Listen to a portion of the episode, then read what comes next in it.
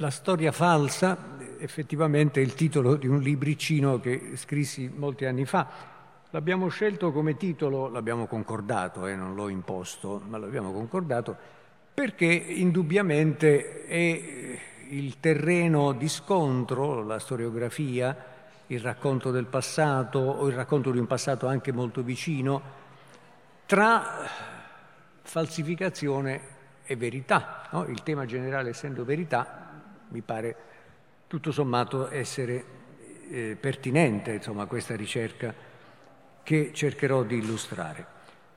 Insomma, storiografia, questo eh, l'ambito al quale mi riferisco, però vorrei che fosse chiaro quanto essa interferisca con la pratica, la prassi vivente. Cerco di chiarire questo pensiero.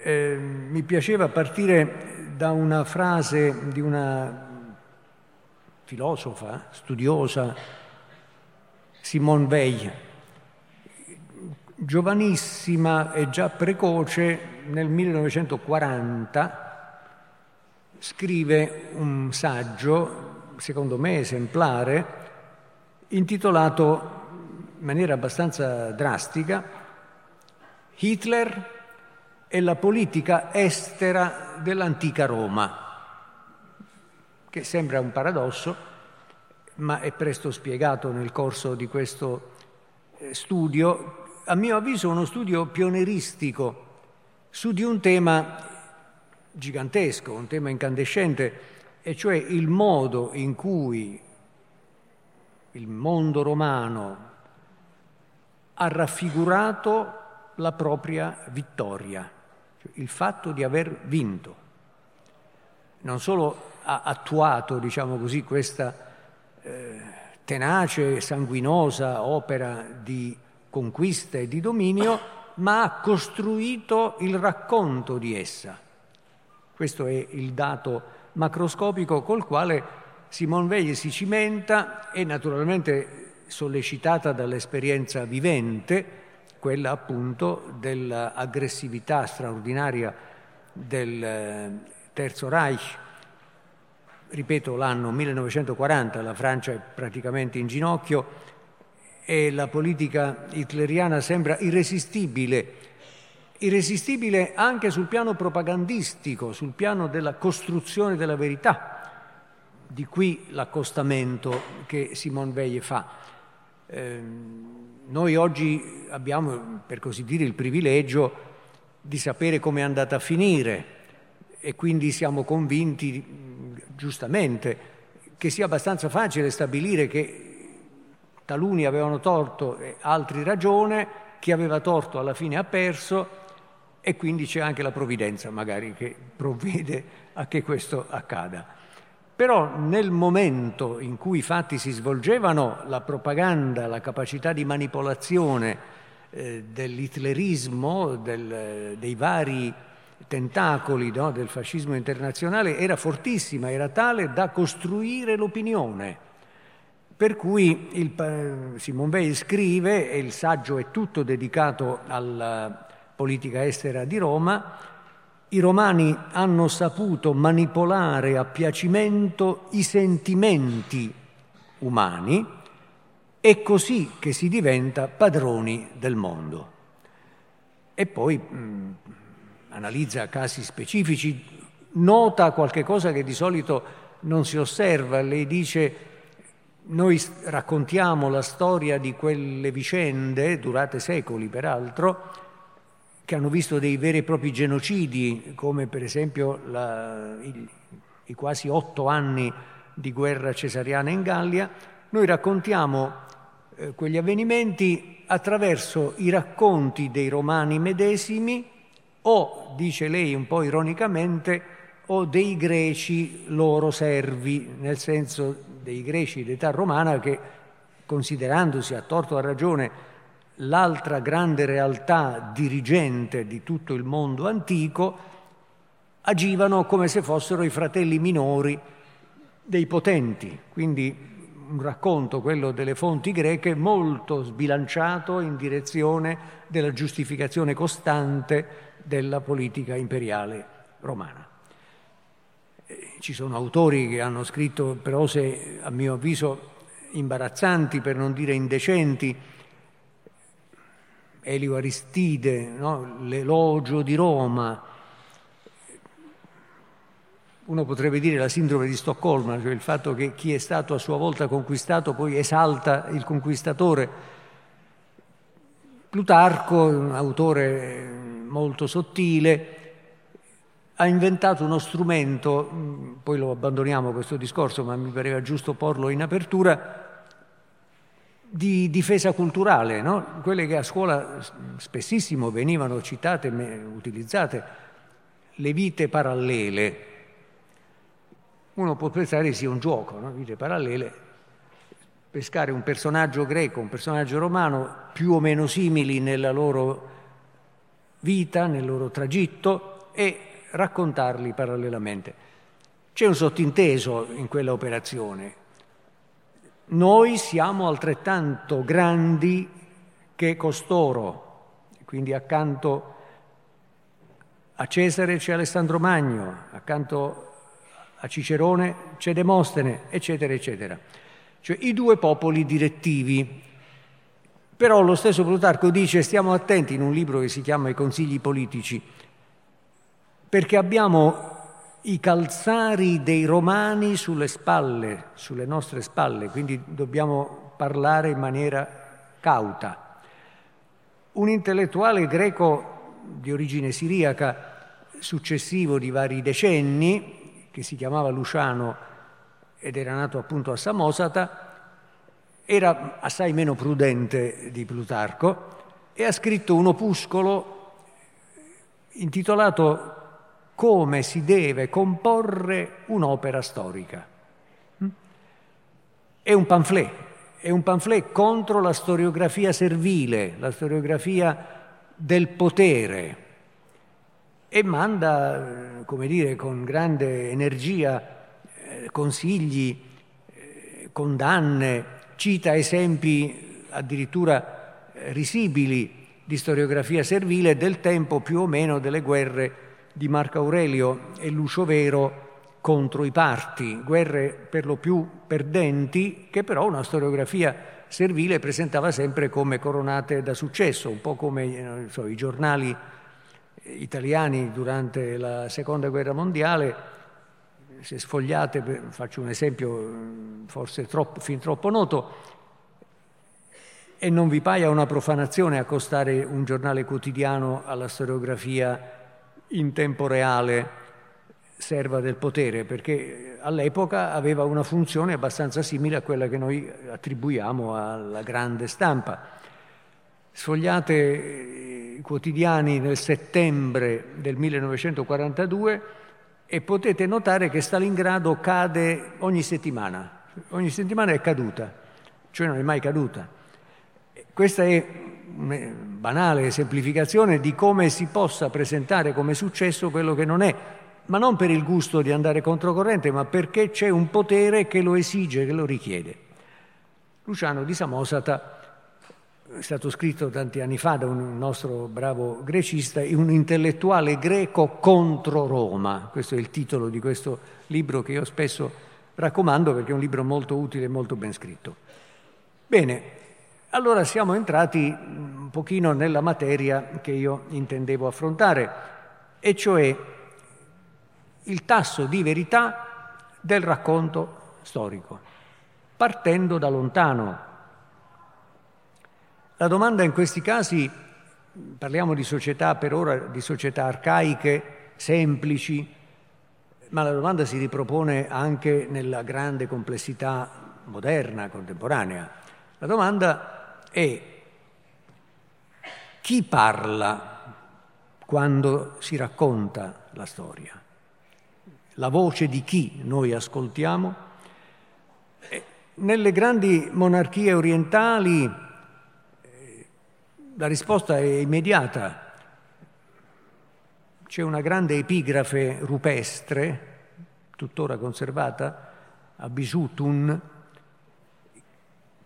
Così parla Dario, il gran re Dario, Dario che ha tentato di conquistare la Grecia nel 490 a.C., ma che è stato un grande conquistatore, eh, creatore in certo senso della potenza mondiale dell'impero persiano, in quella lunga, grande, immensa epigrafe rupestre racconta in prima persona le sue guerre e le sue vittorie. Così parla Dario ed è l'unica voce che parla. Quello è l'atto di nascita, potremmo dire, del racconto. E noi oggi ovviamente percepiamo quanto esso sia inattendibile, quanto esso sia lontano dalla nostra idea di racconto storiografico. In un torno di tempo assai vicino però c'è una voce minore, minima potremmo dire, un greco d'Asia, perché sotto il governo e il dominio della Persia, nelle satrapie occidentali, eh, ci sono tante città greche, Mileto, eh, la più importante, Efeso e così via, e se ne potrebbero ricordare altre, popolate di greci che accettano, perché sono stati sottomessi il governo dell'impero persiano. Ma la vitalità di questa grecità d'Asia è grandissima, potremmo dire precede la vitalità della Grecia continentale, no? delle grandi eh, città di cultura come Atene, soprattutto Corinto, eccetera. Questa voce è di un uomo che si chiamava Ecateo, era nato a Mileto mm, per l'appunto, quindi era nato e vissuto suddito dell'impero era stato lambito a un certo punto dalla rivolta dei greci d'Asia e aveva sconsigliato di ribellarsi per, facendo un ragionamento semplice, cioè il rapporto di forza.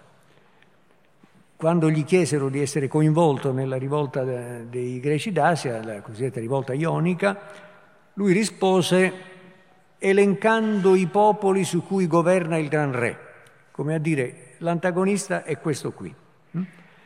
Ora, di lui abbiamo pochissimo, sappiamo qualcosa di lui perché ne parla Erodoto, vissuto alquanto dopo, anche lui nato suddito dell'impero persiano, greco d'Asia, anch'egli, diciamo, ateniese di adozione, perché a un certo punto della sua vita è stato a lungo ad Atene. Quindi quello che sappiamo di Ecateo lo sappiamo in gran parte da lui, da, da Erodoto, però abbiamo anche dei frammenti come succede tantissime volte per le letterature antiche, in larga parte perdute. Uno di questi frammenti è l'inizio di opera in cui Ecateo esordiva così. Parla Ecateo, cioè non parla il gran re. Io dico le cose come sembrano a me. Quindi crolla l'idea di una verità unica che viene dal potere. Il soggetto singolo l'individuo che affiora diciamo, la consapevolezza storiografica con quelle parole pronunciate per la prima volta da un greco d'Asia, la consapevolezza della relatività della conoscenza è in quel come sembra a me. È un frammento piccolissimo, non sappiamo come proseguisse il discorso, però di lì capiamo che cambia tutto rispetto alla storia che cala dall'alto, unica vera. Come si documenta? Ecco, è chiaro, il nostro, non so se chiamarlo presidente di seduta, chiamiamolo così, ha fatto cenno un, brevissimamente all'importanza delle biblioteche. Le biblioteche sono i luoghi dove, eccetera. Io non sono tanto d'accordo con lui, sono d'accordo in parte. Perché? Ma perché in realtà il luogo da cui proviene e dà talvolta l'illusione della verità sono gli archivi. E gli archivi hanno una storia straordinaria che sarebbe bello raccontare una volta in modo organico. All'inizio sono esclusivamente in mano al potere. Nei grandi palazzi delle monarchie orientali l'archivio sta dentro il palazzo del sovrano quindi è controllo totale su quella che dovrebbe essere la fonte di informazione. Nel mondo greco, che è molto frastagliato, eh, minore dal punto di vista delle strutture, della forza, eh, anche numerica. L'archivio nasce tardi. L'archivio, alcuni pensano, io non sono del tutto d'accordo, ma c'è un elemento di verità in questo, che nella coltissima, alfabetizzata città di Atene, negli anni del suo massimo fulgore, noi pensiamo alla tragedia, ai filosofi, ai grandi eh, storici, eccetera, un archivio forse non ce l'aveva ancora e forse è nato intorno alla fine del V secolo per ragioni imbarazzanti, cioè per un colpo di Stato feroce e breve nella sua efficacia che si produsse nell'anno 411 a.C. e ci volle allora, si volle allora una operazione di revisione legislativa e quindi si andò a cercare la documentazione da rivedere. Quindi l'archivio Metron si chiamava l'edificio, forse addirittura ha cominciato a funzionare soltanto allora Prima serviva a depositare trattati internazionali, gli accordi tra le città, eh, la legislazione era affissa pubblicamente, no? la città parlante. L'incendio persiano del 480 ha distrutto quasi tutto.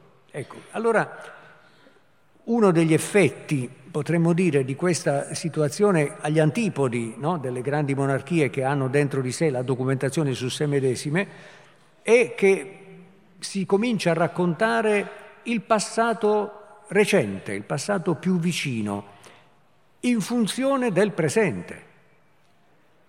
Si potrebbe dire, motto crociano che la storia è sempre contemporanea eh, non era noto ai greci ovviamente, però è, in certo senso lo hanno inverato ritenendo che l'unica storia che si può raccontare è quella di cui ho percezione diretta possibilmente visiva ancor più che acustica.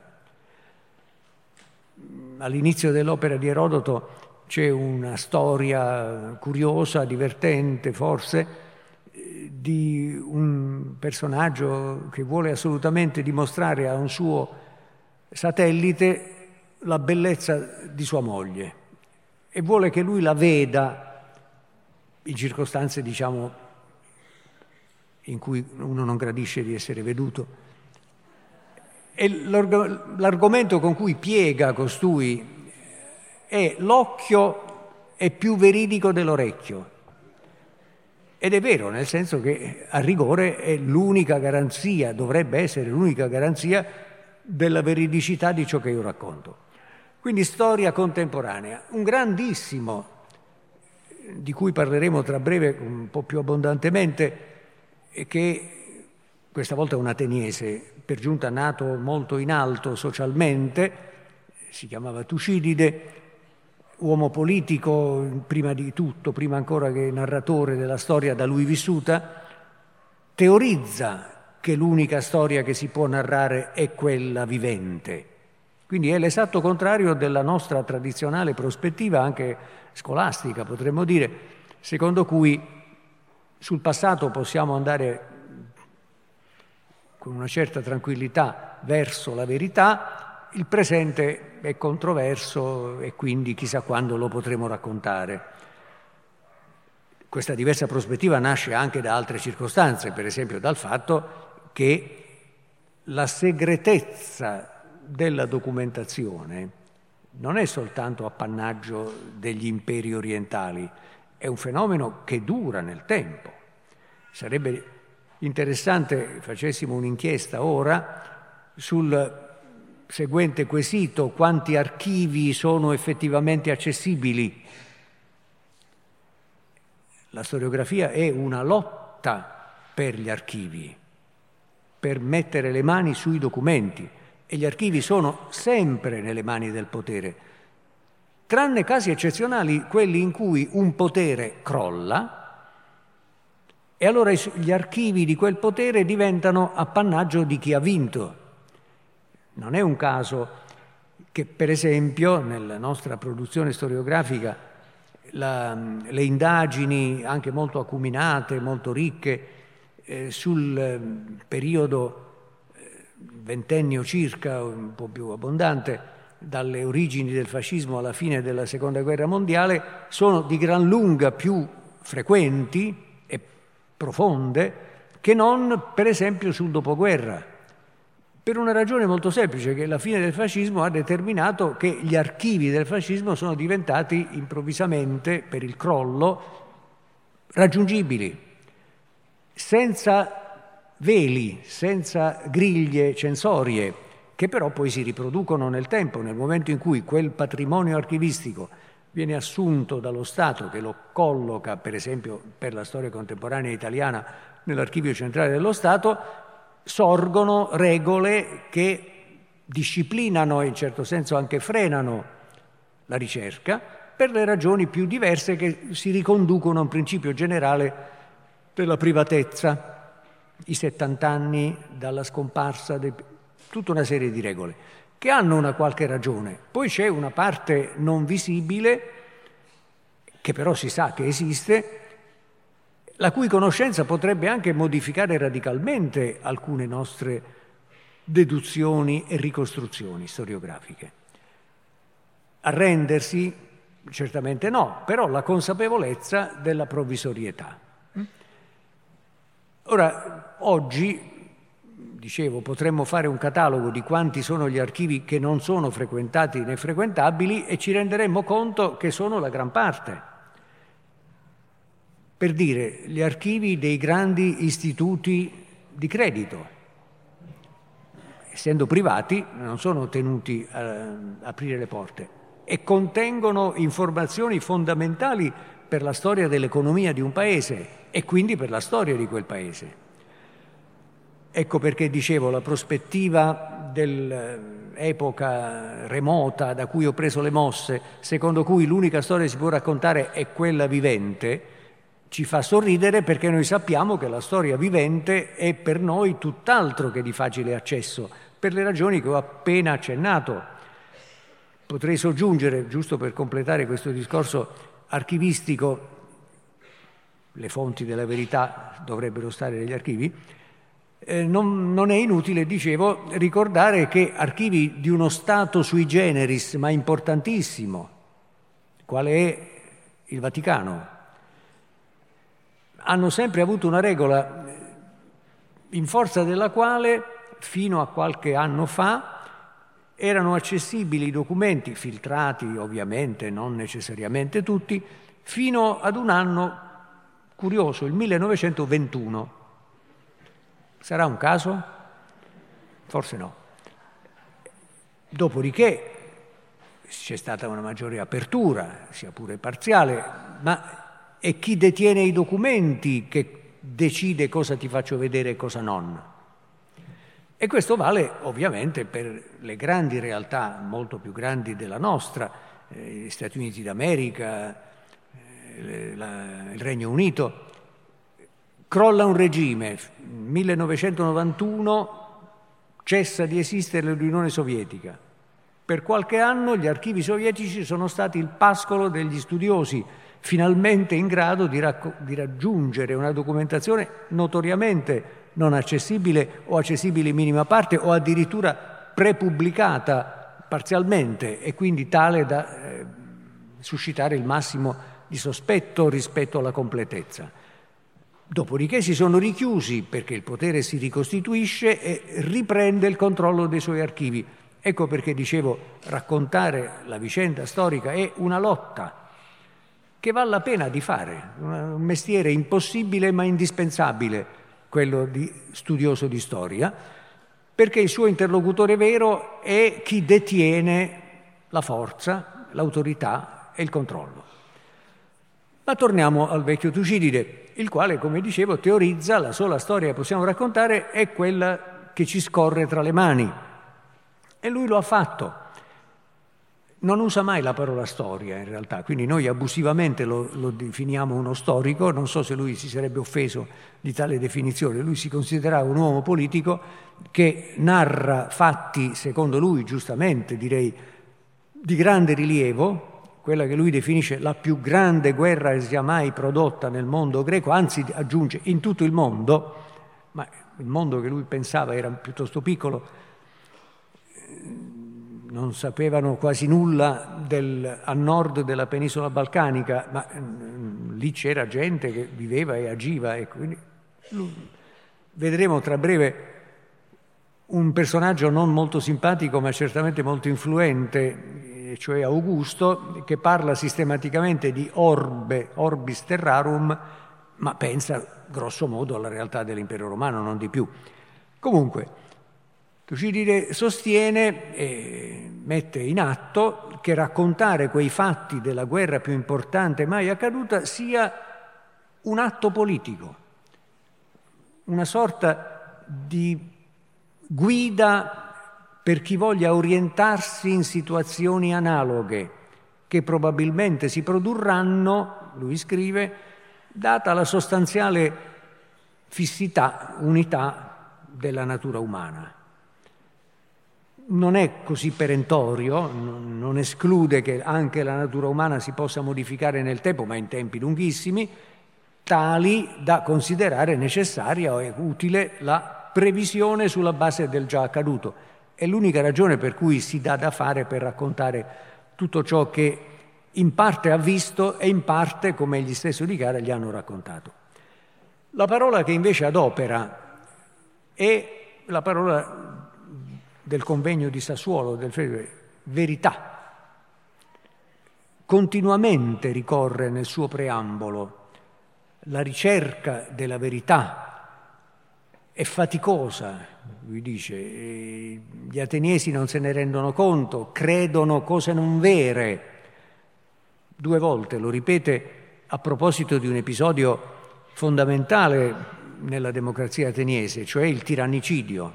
No? Quando i figli di Pisistrato avevano il potere, a un certo punto uno dei due è stato ucciso da tentatori che sono diventati gli eroi fondatori della democrazia. E lui smaschera questa storia dicendo era una bega privata e colui che fu ucciso non era neanche il tiranno in carica, quindi né tirannicidio né intento politico come dire, fa a pezzi la mitologia fondante di quel regime politico che lui non amava per nulla, che era per l'appunto la democrazia ateniese. Perché credono questo? Perché non fanno quella ricerca di verità che è invece l'obiettivo di tutta la sua opera, aleteia, la verità. E noi gli dobbiamo credere, solo che l'opera che lui ci ha lasciato, non sappiamo neanche se ci sia giunta nella forma completa come egli l'aveva redatta, ci preclude il controllo. Ha certamente fatto quel lavoro di, di verifica, di raffronto tra le testimonianze, lo dice, lo descrive, e dice i testimoni quasi mai erano attendibili, perché già il testimone è fazioso racconta secondo una sua propensione, che è vero. Questo mette in crisi anche quella certezza un po' eh, ingenua secondo cui il testimone è il portatore di verità. Il testimone contribuisce più o meno soltanto se messo a raffronto con altri, ove la verifica sia possibile, altrimenti è altrettanto opinabile quanto un racconto udito e non visto. Quindi si mostra consapevole al massimo del problema della ricerca della verità, però ci dà soltanto il risultato. Quindi noi dobbiamo accettare il lavorio che lui ha fatto raffrontando le varie verità che gli raccontavano quando non si trattava invece di cose viste da lui e ci sono pagine nel quarto libro in cui lui racconta ciò che è capitato a lui stesso in quanto generale sul campo di battaglia. Introduce anche una novità inquietante che ci allarma un pochino, cioè dice io riferirò anche le parole che sono state dette, parole sono fatti, questo lo, lo diceva già Omero, no? fatti e parole, le parole sono un fatto, tanto quanto una battaglia. La parola politica, naturalmente, la parola che si pronuncia in guerra o prima di essa o in preparazione di essa o nelle pause di essa. E siccome lui dice non potevo riferirla in modo fedelissimo, le parole, come direbbe Sallustio, verba ipsissuma, ho cercato di tenermi vicino il più possibile e qui c'è un margine aleatorio. Le parole che lui esprime, adopera per dire come ha riferito la parola dei politici sono oggetto di studi, di controversie infinite. L'interpretazione prevalente che io ritengo sbagliata addirittura è che lui stia dicendo, in quelle righe in cui parla di come ha lavorato, di aver sostituito a ciò che fu effettivamente detto ma lui non l'ha potuto ascoltare con ciò che si sarebbe potuto dire in quella circostanza. E a questo punto passiamo dal piano della storia vera al piano, non dico della fantasia, ma certamente di una ricostruzione arbitraria. Non credo che le cose siano in questi termini, però insomma, un elemento di libertà c'è eh, in quello che lui fa dire ai suoi protagonisti e lo possiamo in qualche caso addirittura verificare. Sono molto più interessanti, secondo me, i discorsi che lui non trascrive, non mette per esteso, ma che riassume. Sono quelli per i quali non ha fatto lo sforzo di o inventarseli o parafrasarli, ma ne ha detto la sostanza. Quelli sono i casi, soprattutto nel libro ottavo, che è un libro ehm, unico nel suo genere, dove racconta un colpo di Stato, quello di cui ho fatto cenno prima, in modo tale che tutti capiscano che c'era anche lui, ma senza mai dire che lui c'era. Ecco, e quindi un, sono 50 circa pagine, qui racconta la storia di, di quattro settimane o poco più, che sono per così dire il libro per eccellenza su come si prende il potere, come si fa in modo che una democrazia si suicidi. Quindi è un testo molto attuale. Ora, dopo aver detto tutto quello che abbiamo finora detto sulla rivendicazione di verità da parte sua, accade che lo possiamo mettere alla prova. È il caso che dirò, voglio essere breve perché avevo in mente molte altre esemplificazioni, è molto noto, per ragioni strane, ma è notissimo. Tutti coloro i quali hanno frequentato un liceo eh, si sono appassionati per la tristissima sorte dei Meli, la piccola isola di Melo, Milo a rigore, no? Venere di Milo, è, perché il termine Melos, il toponimo, eh, si pronuncia Milos nel, eh, e quindi si tratta dello stesso luogo. Quella statua famosissima è stata rapinata dai francesi, portata via e i greci hanno perso molto del loro patrimonio, quando lo rivendicano vengono trattati male. No?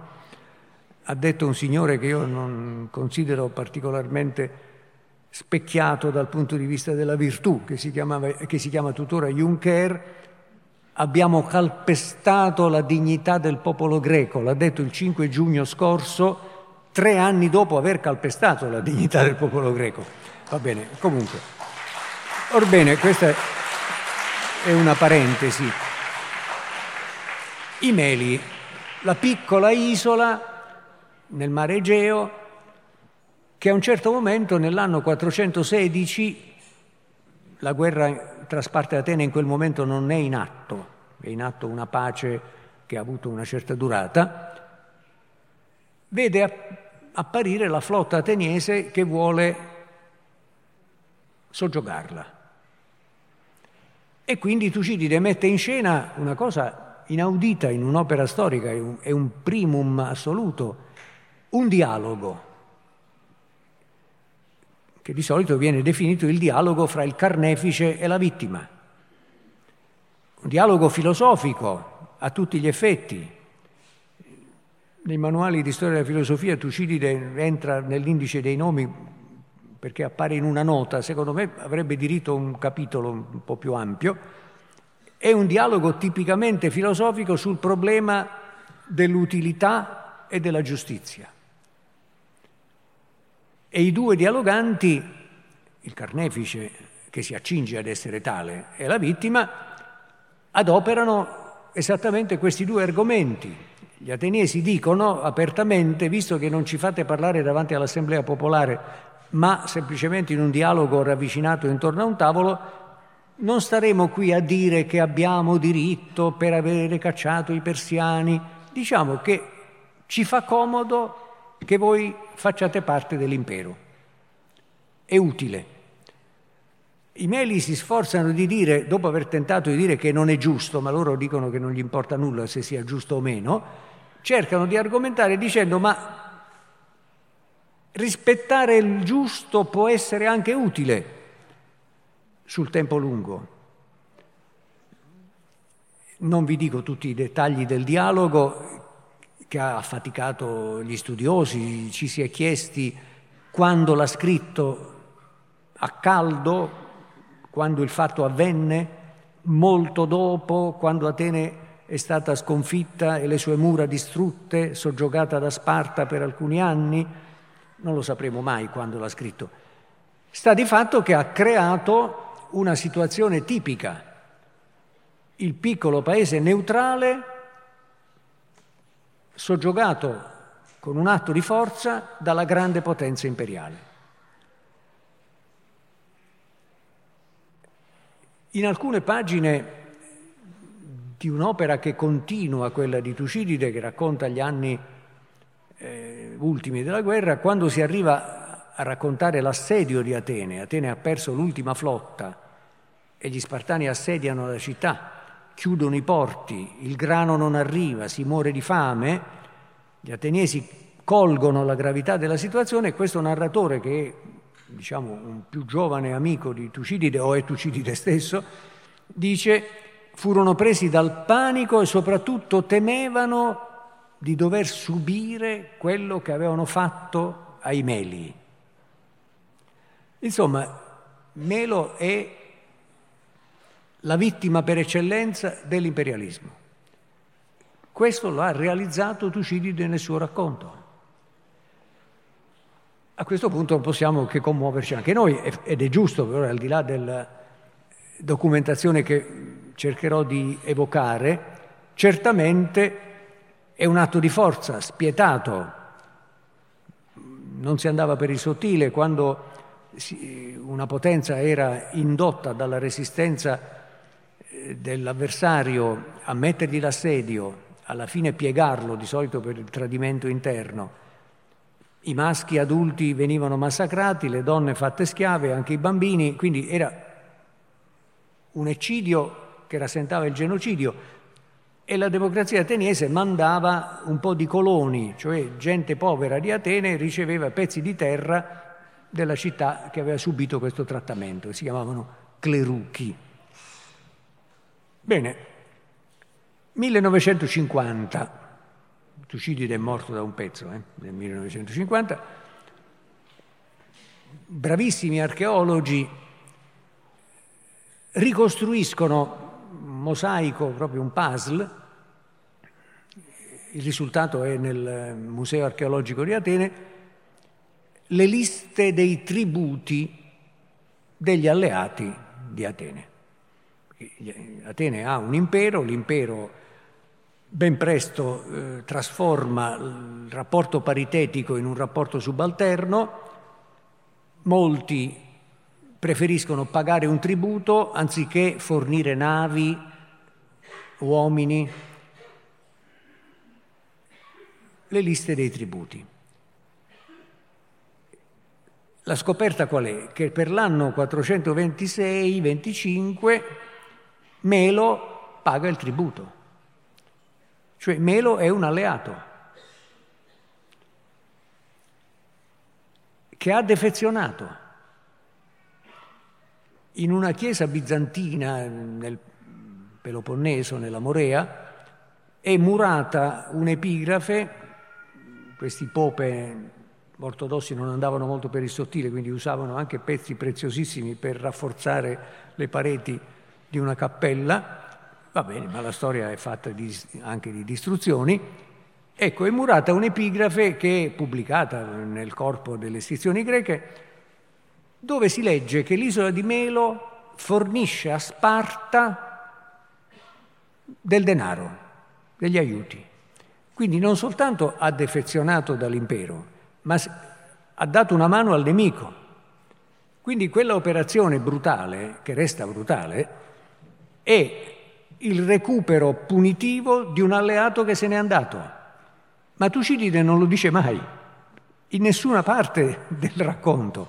Noi lo sappiamo perché questi documenti ce lo hanno rivelato e in realtà lo sapevamo da un'opera di un autore che di solito non viene letto con simpatia, che invece è molto importante, viene barattato per un retore o poco più, in realtà è un politologo ateniese molto acuto, si chiamava Isocrate con la I davanti, e qualche volta nella tradizione manoscritta si scambia con Socrate, ma è Isocrate, era nato nel 436 avanti Cristo ed è morto quasi centenario anzi si è suicidato in realtà perché non ne poteva più, era autore di pamphlet, di opuscoli politici, uno dei quali dell'anno 380, che prepara, per così dire, il terreno alla nascita del secondo impero ateniese,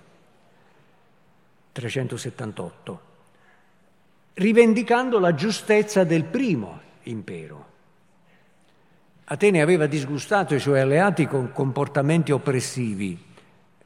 È passato del tempo, la situazione politica è cambiata, Sparta ha i suoi problemi, Atene ridiventa una potenza e costruisce intorno a sé un'alleanza che promette essere paritaria, ma nel fare questo rivendica che il primo impero non fu soltanto violenza, oppressione, fu anche una lotta per la libertà e la democrazia degli alleati.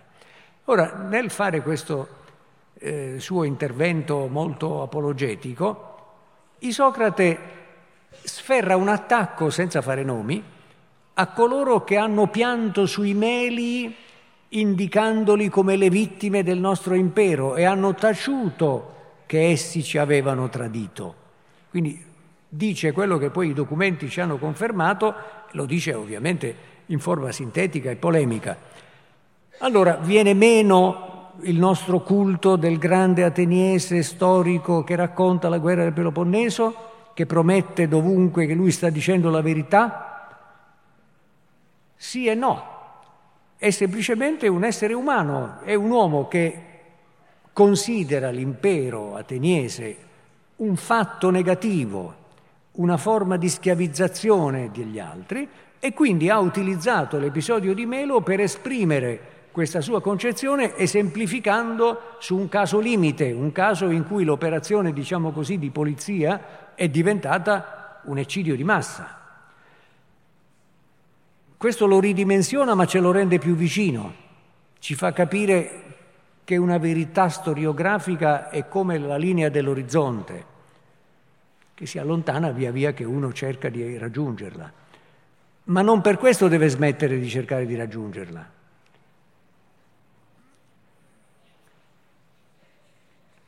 Naturalmente ci sono casi ben diversi, cioè quelli che Simone Weil sinteticamente descriveva quando parlava della capacità manipolatoria dei romani per, ass- per affermare il loro potere. E credo che il testo capitale al quale vorrei dedicare qualche minuto sia quella che è stata chiamata la regina delle epigrafi,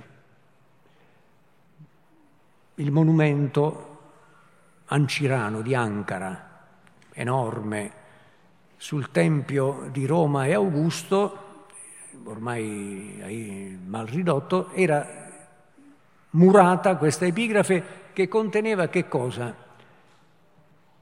L'index rerum a se gestarum, cioè le res geste di Augusto. Augusto ha preparato geniale nel suo modo di gestire il potere e se stesso, ha preparato lungamente questo scritto perché venisse affisso innanzitutto sul suo monumento funebre, che però non c'è più, e poi in varie parti dell'impero.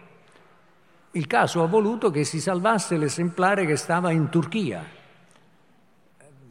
In altre parti della penisola anatolica si sono trovati altri pezzi, quindi dobbiamo immaginare che fosse dovunque. Ovviamente l'esemplare nelle province ellenofone che parlavano greco è bilingue, cioè il latino e il greco. Ed è una fortuna perché si possono cogliere anche le differenze intenzionali questo scritto breve, sostanzialmente integro, le edizioni che abbiamo sono più che soddisfacenti e frutto di lavoro durato secoli. Fu scoperto alla metà del Cinquecento questo testo ed è stato studiato da allora ininterrottamente. Si apre con delle frasi che vi leggerò, ma non fu diffuso lui vivente cioè, Augusto è stato talmente capace di gestire il potere da parlare anche da morto. E la scena che si produce nel Senato romano ai primi di settembre dell'anno 14, quando lui è morto, è morto il 19 agosto, è stato trasportato il suo corpo fino a Roma da Nola, dove è morto, un viaggio lunghissimo, finalmente in Senato la cerimonia in suo onore, appare un uomo che tutti sapevano esserci ed essere destinato a succedergli nel potere, cioè Tiberio. Ma formalmente Augusto ha restaurato la Repubblica, quindi la successione monarchica non c'è ancora. La scena è, il Senato è seduto là davanti, Tiberio appare e con lui il figlio, giovanissimo. Questo ragazzo legge ai senatori le res geste di Augusto. Cioè la voce di Augusto passa attraverso il nipote adottivo e risuona davanti al Senato.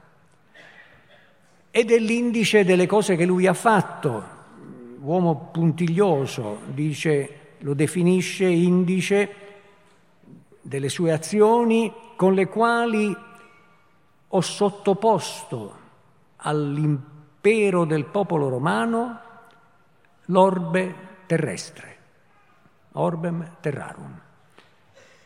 E aggiunge e anche l'elenco delle spese che ho sostenuto, perché fa un conto molto preciso.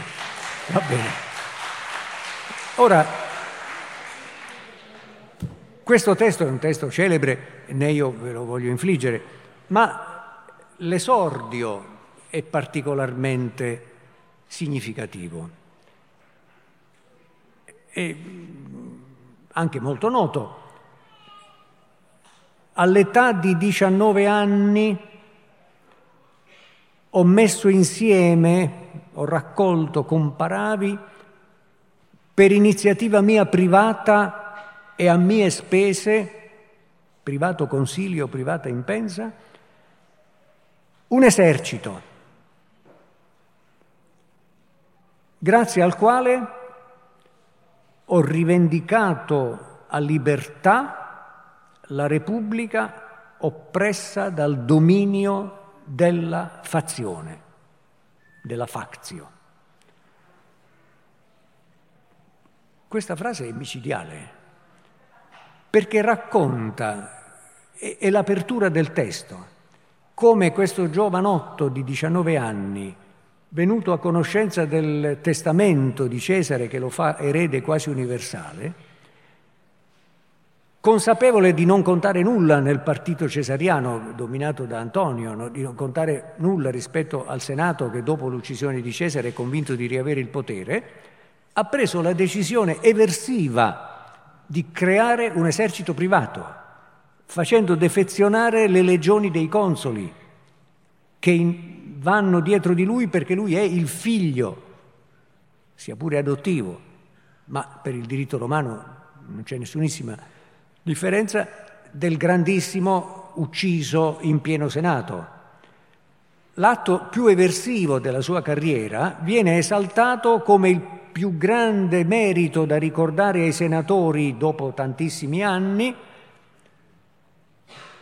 perché il sottinteso è altri dopo di me lo possono rifare. Quindi il paradosso è che in quel momento il suo erede designato, che non è ancora noto come tale, fa dire, fa pronunciare davanti al Senato le parole in cui si esalta la presa del potere a 19 anni in quella maniera. E il seguito del testo è altrettanto manipolatorio, perché la frase ovviamente più inquietante è rem publicam in libertatem vindicavi, ho riscattato a libertà la Repubblica oppressa dalla factio. Cos'è la factio? È divertente qui il fatto che noi abbiamo per colpa, eh, o no, per merito della provvidenza, anche il testo greco. E il testo greco dice un'altra cosa, dice ho liberato la Repubblica oppressa dai congiurati.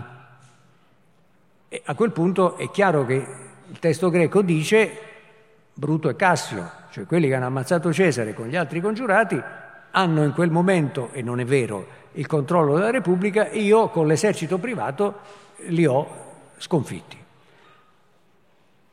Uno storico latino che ha fatto carriera sotto Augusto da, da giovanotto e poi sotto Tiberio, nella sua opera parafrasa proprio queste righe e dice, grande merito di Augusto, di avere in libertatem rivendicato la Repubblica dominata da Antonio. Ma il testo latino è ambiguo, factio può essere Antonio, può essere i congiurati.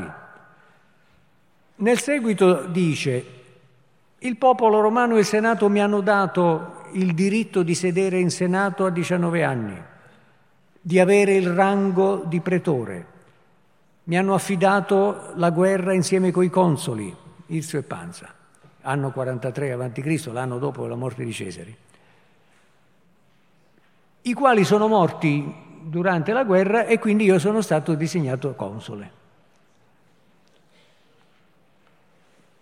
Uno storico romano che non è Velleio Patercolo, che è appunto un servo e scrive storia falsa, che si chiamava Cornelio Tacito, che è vissuto molto dopo, mette in scena all'inizio degli annali i funerali di Augusto. Ci racconta dettagli molteplici, tra cui il servilismo del Senato. No? Nel Senato eh, ci si sbraccia per proporre le cose più servili nella, per onorare la memoria del defunto e per onorare Tiberio.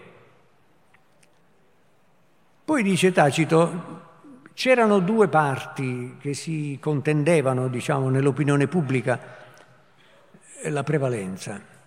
Alcuni si gingillavano con delle coincidenze. È morto nella stessa stanza dove era nato suo padre.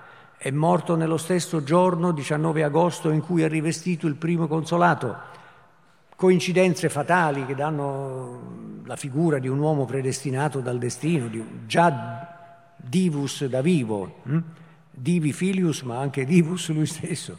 Altri invece raccontavano tutt'altro e dicevano una cosa che tutti sapevano in realtà, che cioè i due consoli li aveva fatti ammazzare lui, tutti e due, dai soldati nel caso di Irzio e avvelenando l'altro console che era già stato ferito.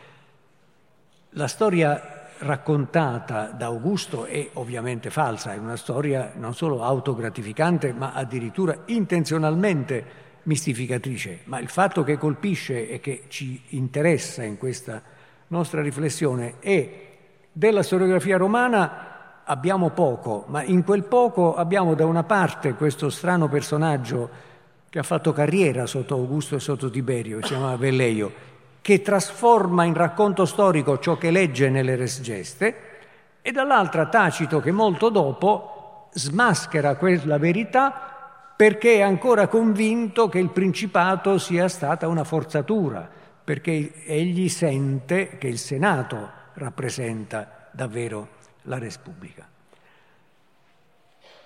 Nel seguito Augusto naturalmente esalta il fatto di avere restituito il potere il giorno 16 gennaio dell'anno 27 al Senato e al popolo romano. Ha restaurato la Repubblica. Questo dice il nipote che legge questo testo mentre l'erede designato è già lì e viene venerato dal Senato in quanto erede, cioè la trasmissione monarchica del potere viene dimostrata mentre si legge un testo che dice ho restaurato la Repubblica. Insomma, le fonti talvolta ci entusiasmano anche per la, il loro carattere aberrante. Ora, siccome abbiamo bruciato la gran parte dei minuti che abbiamo, io avevo in mente di dedicare una parte, che sarà brevissima, a un fenomeno che forse è il più ricco di sviluppi in tema di storia falsa, e cioè quello che potremmo definire il falso vero. Cos'è il falso vero? Eh, forse portando degli esempi ci si arriva meglio, e cioè un elemento del quale non si può dubitare che sia stato scritto da un determinato personaggio, autore o attore della vicenda, ma che è intimamente falso. Un esempio tra tanti, anzi ne farò tre nei prossimi sette minuti. Uno è poco noto, a me molto caro per ragioni così di studio. C'è una grande opera, diciamo di epoca medievale greca, IX secolo d.C., che si chiama, giusto per tenerci alle biblioteche di cui lui ci ha parlato brevemente, che si chiama vulgo, ma non è il titolo vero, Biblioteca. L'autore è il patriarca di Costantinopoli, si chiama Fozio, nome frequentissimo anche oggi nel mondo ellenofono. Quest'opera è importante per tante ragioni, perché riassume tante opere che non abbiamo più, insomma ora non voglio fare l'elogio di questa, che è una vera riserva di 280 capitoli pieni di notizie su opere largamente perdute. Perché l'ha fatta non lo dirò, perché andremo troppo lontano. Quest'opera si apre con una lettera, una lettera dedicatoria questa lettera dice, siccome sono stato mandato in ambasceria in Assiria e magari mm, può essere che non torni, mio caro fratello, si rivolge al fratello, che è un ecclesiastico, ti ho voluto riassumere appena ho potuto avere un copista a portata di mano i libri che abbiamo letto quando tu non c'eri non entro nel dettaglio, ma chi scrive queste parole, patriarca di Costantinopoli, non può far parte di un'ambasceria che va in Assiria, che moderni si arrabattano per capire chi è che si cela dietro questo termine, si pensa a Baghdad, allora è un'ambasceria che va nel califfato, magari per uno scambio di prigionieri, Nulla di tutto ciò, è impensabile che il patriarca venisse utilizzato come eh, membro di ambascerie per incombenze di questo tipo. È un testo cifrato, perché gli assiri, che ovviamente non esistono sul terreno nel IX secolo, è il termine che nell'Antico Testamento eh, viene adoperato per indicare i persecutori degli ebrei. E allora cosa c'è dietro questa lettera? Il patriarca è stato deposto per volontà dell'imperatore, ha rifiutato di considerarsi deposto, ha raccolto in quest'opera tutto ciò che ha potuto mettere insieme negli anni in cui ha praticato l'insegnamento. Allora le parole che adopera, ambasceria, presbeia in greco, presbeuo il verbo, sono le parole che usa l'Apostolo Paolo nelle sue lettere per dire l'opera di convincimento, di apostolato presso gli infedeli, e gli infedeli sono gli assiri. Cioè quella lettera non parla affatto di un'ambasceria. Noi la leggiamo e la lettera verbatim ci dice questo, ma in realtà dietro quei righi si allude a un'opera di reazione da parte del patriarca perseguitato contro niente meno che l'imperatore che lo ha voluto deporre per fare un piacere al Papa di Roma, che considerava Fozio uno scismatico. Quindi questa lettera è vera e falsa contemporaneamente. Si è sospettato che non sia stata scritta da lui, probabilmente è stata scritta da lui, ma per dire in modo cifrato una cosa che non poteva dire apertamente. L'altro esempio che si può addurre è quando io costruisco un testo falso con pezzi veri. Abbiamo un discorso di Demostene che è tutto un collage di suoi pezzi, di orazioni sue, che lui non ha mai pronunciato che è stato costruito da uno storico del tempo di Alessandro Magno per presentarlo in una certa luce. Questo storico si chiamava Anassimene. Come lo sappiamo questo? Lo sappiamo perché un papiro, papiri sono importantissimi, mm, circa un secolo fa, conteneva un commento a Demostene e dice a un certo punto quel discorso si ritrova tale e quale nel settimo libro delle storie di un certo Anassimene, che è lo storico per l'appunto di Alessandro. Allora, questo piccolo frammento ci ha rivelato che noi troviamo tra i discorsi demostenici un pezzo di un'opera storica in cui l'autore faceva parlare Demostene, gli faceva dire parole sue di Demostene, ma creando un discorso che Demostene non ha mai pronunciato. E quindi è un falso vero a tutti gli effetti, il papiro cosiddetto di Artemidoro che lui ha voluto ricordare, da questo punto di vista è perfetto perché è un collage di pezzetti presi da Marciano di Eraclea, da Strabone, per creare un testo che Artemidoro non ha mai scritto. Su papiro, un papiro abbastanza bello dal punto di vista estetico, che è un grande falso ottocentesco, quindi come pezzo ottocentesco è vero, ma come papiro di primo secolo è falso, ma è fatto di frasi, di parole, di toponimi ricavati da geografi veri. C'è poi un'ultima forma di falso vero.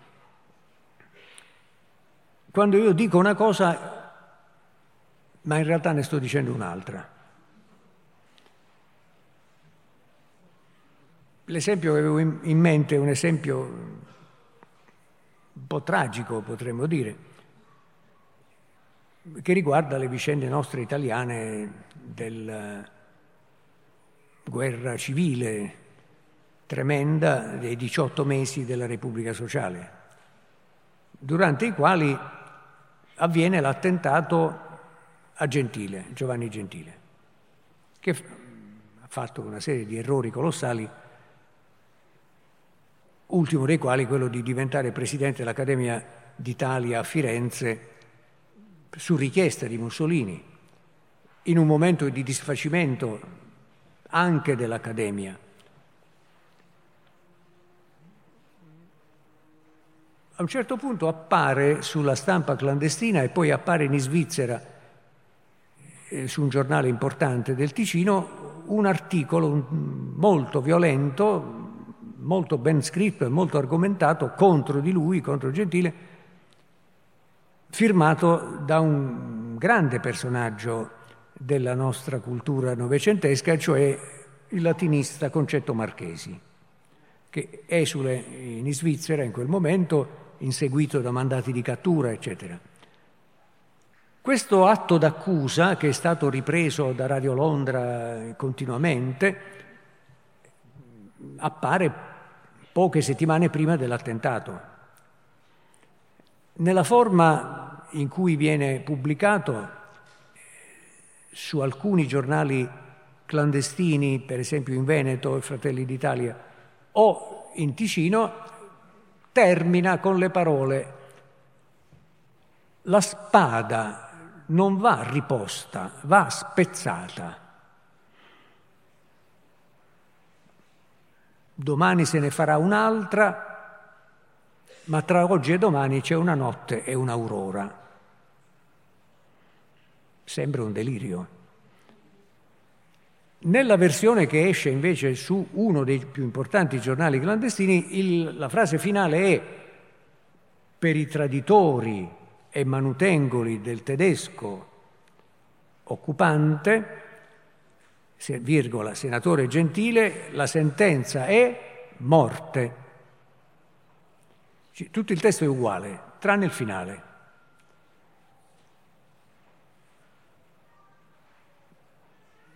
Era una sentenza di morte, la spada spezzata? O è stato manipolato il testo? Noi sappiamo chi curava quel giornale, si chiamava La nostra lotta, un giornale importantissimo nel nord Italia in quei 18 mesi. Lo scriveva, lo, lo costruiva un importante dirigente comunista che si chiamava Girolamo Licausi, siciliano, un personaggio straordinario. E lui ha, lasciato, ha, rilasciato una dichiarazione molti anni dopo, nel 1969, depositata all'Istituto Gramsci, in cui dice quel finale l'ho scritto io, morte. In realtà se si studia la formazione culturale di Marchesi, le sue frequentazioni intellettuali, si scopre che nel linguaggio della massoneria democratica, diciamo di tradizione risorgimentale, si spezza la spada per condannare a morte il traditore. Quindi la frase la spada non va riposta, va spezzata, vuol dire chi ha tradito e Gentile viene presentato come il traditore perché è passato con la Repubblica Sociale, deve perire. Quindi Licausi ha tradotto in prosa ciò che Marchesi aveva scritto. Né Marchesi ha mai smentito dicendo io non avevo scritto quelle parole, che Togliatti gli pubblicò su Rinascita nel numero 2, appena tornato in Italia. È un falso? Eh, apparentemente sì, se voi leggete i racconti storiografici di quella vicenda, troverete che il finale di Marchesi è stato falsificato.